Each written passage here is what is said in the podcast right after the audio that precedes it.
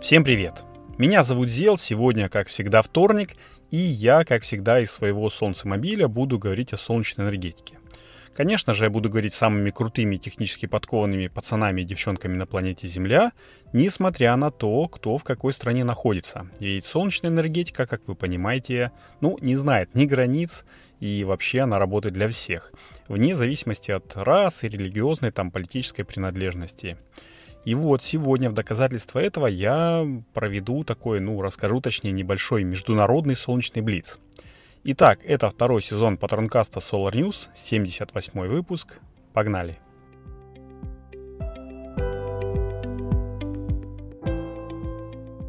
Недавно издательство PV Magazine, которое я периодически почитываю и вам, в общем-то, рекомендую, написало, что российские ученые из Южноуральского госуниверситета запатентовали новую технологию предотвращения перегрева фотоэлектрических модулей. Использование данной технологии, по заверениям ученых, значительно снижает рабочую температуру фотоэлектрических модулей, в том числе гибридных теплофотоэлектрических PVT модулей. Хм, ничего себе и повышает их эффективность даже в пасмурную погоду. Конец цитаты. Суть, в общем-то, технологии такова. На модули наносится голографическая пленка. Ну, кто застал Советский Союз живую, тот, э, наверное, еще помнит, что такое переливная открытка или переливной календарик. Это такая картоночка, на которой тонкими, обычно параллельными линиями нанесено два рисунка, а над ними стоит небольшая такая призмочка, и если посмотреть на открытку с одной стороны, то видно одно изображение, если с другой стороны другое. Это, в общем-то, такой мэджик моего детства, и за такие козырные открытки или календарики можно было выручить много чего, э, ну, не менее полезного в детстве.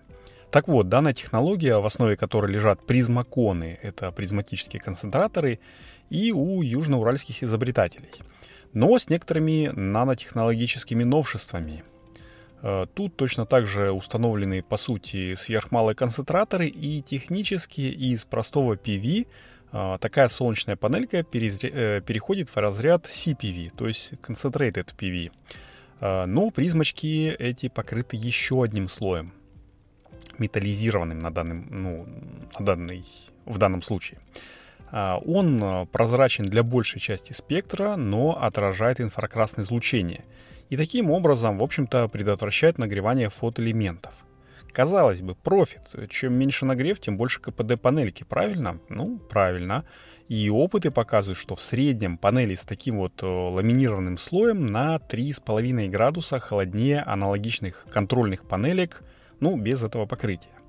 А данную пленку можно клеить э, как уже на готовые модели, ну, то есть модули, тем самым условно малой кровью модернизировав их, ну или внеся небольшое там технологические изменения процесса, которое не ломает, а дополняет вот этот вот техпроцесс за малые деньги, то есть тоже а, ситуация вин-вин.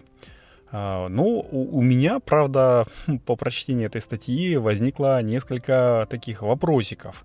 Точнее, там несколько моментов, на которые я обратил внимание и которые меня немножечко смущают. Я э, ранжировал их для себя в таком, э, ну, порядке убывания или, э, ну, короче, три основных момента. Первое — это такие вот э, микроклинзы, микролинзы, они способны увеличивать КПД э, поглощения солнечного излучения э, ну, и это, в общем-то, не новость. Э, коллеги по солнечному цеху подсказывают мне что минимум где-то с 2016, 2017, 2018 годов они уже стояли на различных модулях. Ну, в частности, я видел их на немецких модулях, э, модулях в составе гибридных СЭС от небезызвестной компании RIT, которая, ну, круто проводит инновации, внедряет их в жизнь, но, как известно, за большие деньги. Э, но разница с этими призмаконами э, в том, что там не было металлизированного слоя.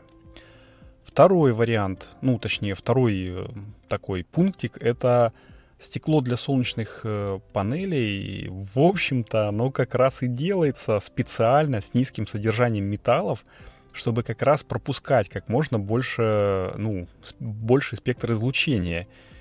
И не получается ли тут, что одно лечим, другое калечим? В смысле, что вот предотвращая нагрев, мы отсекаем часть спектра, который мог бы перевариться в э, электроэнергию.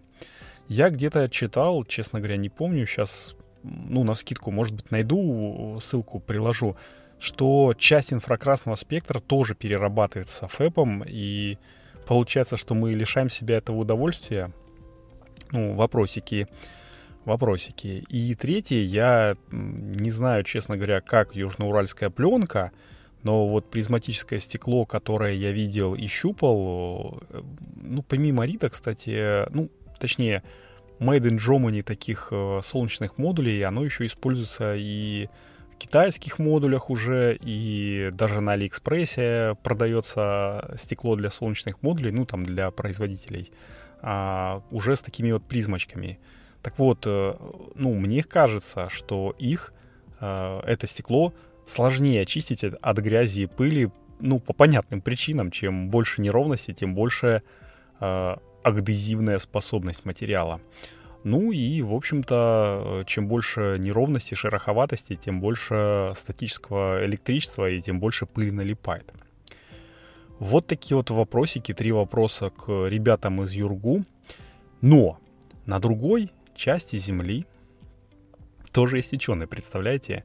И примерно в то же самое время, ну, условно, всемирно известный MIT, это Массачусетский технологический институт, а, запатентовал как раз э, способ очистки солнечных э, панелей, а заодно и зеркал солнечных концентраторов с помощью магии. Ну, так бы, наверное, подумали пару веков назад, потому что на самом деле система очистки работает следующим образом. Хух, как бы, так сказать, электростатические, электрические проводники специальные, ну, Короче, создают над панелью электрическое поле. Оно э, передает э, вот часть заряда этим частицам пыли, а противоположный заряд, ну точнее, передают заряд противоположный электрическому заряду самой батареи. И вот этот вот заряд э, солнечной батареи отталкивает частицы, поднимая пыль в воздух. Ну, а дальше она уж там, понятное дело, сама улетает либо под действием воздуха, в скобочках ветер, либо блин, ну, короче, все равно воздух получается, даже при учете того, что гоняет, ну, эту э, пыль каретка. А способов вот такой вот э, очистки есть два, ну вот в MIT придумали. Первый — это по бокам батареи размещать поручни, по которым будет э, возиться вот эта вот как раз каретка с проводником с одного конца, э, панели на другой. И таким образом, э, подавая заряд, э, ну, под движением вот этого электрода, э, будет пыль э, сметаться. Такая бесконтактная мойка, условно говоря. А второе — это расположить прозрачные тонкие полоски из проводящего материала над э, всей площадью батареи. Ну, примерно то же, что предлагали ребята из Юргу. И в этом случае пыль, условно говоря, не будет оседать э, на вот поверхности. То есть она будет ну, оседать и потом вроде как отщелкиваться. Я вот лично видел на видео первый способ, вот, который про каретку, и очень это похоже на роботов-мойщиков солнечных панелей, которые уже, ну, тоже не в новинку у нас, только они без воды. Красиво, прям жуть. Я ссылку приложу в описании, тоже посмотрите, я советую очень сильно. И, кстати, про воду 95% пыли вот при таком способе убирается без капли воды или других средств. Прям сказка. Э, и интересно, что э, ну, вот эта вот штука, каретка эта, она работает, кстати, тоже на солнечной, ну, на электроэнергии. И интересно, сколько жрет вот эта вот установка. Нам же не нужен эффект, э, ну, точнее, нам наоборот нужен эффект, а не эфи... нам нужна эффективность, а не эффектность работы. И вот чтобы солнечная ферма работала, и этого хватало не только для поддержания своих панелей, а еще и на какую-то коммерческую выработку. Желательно, чтобы энергии на очистку панели уходило, ну, как минимум, э, меньше, чем на э, то, что передается в сеть. Потому что так ведь и до банкротства докатиться недолго. И вот теперь мы плавненько-плавненько перешли к новости о банкротстве. Я, конечно, не хочу говорить, что я говорил, но я же все-таки говорил. И вот тут вот приходит новость от издательства «Коммерсант». Ну, сейчас такая будет небольшая цитатка. Э, в принадлежащей Роснано компании Литека Новосибирском областном, э, Новосибирским областным арбитражным судом введена процедура наблюдения. Литека, которая принадлежит заводу Лиотех, э, инициировала процедуру самобанкротства в январе нынешнего, ну, 2022 года. У компании образовался долг в 317 миллионов рублей.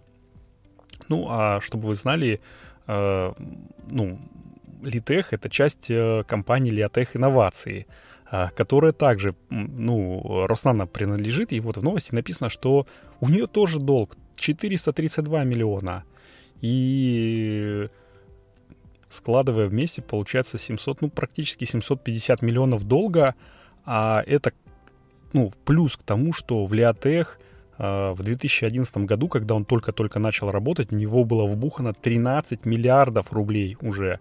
А производить он должен был, как э, вы все знаете, литий-ионные аккумуляторы, которые нужно было, ну, которые, точнее, предполагалось устанавливать в электротранспорт, другие источники питания, там в том числе в бесперебойные источники питания, в солнечные батареи, ну, в возобновляемую энергетику.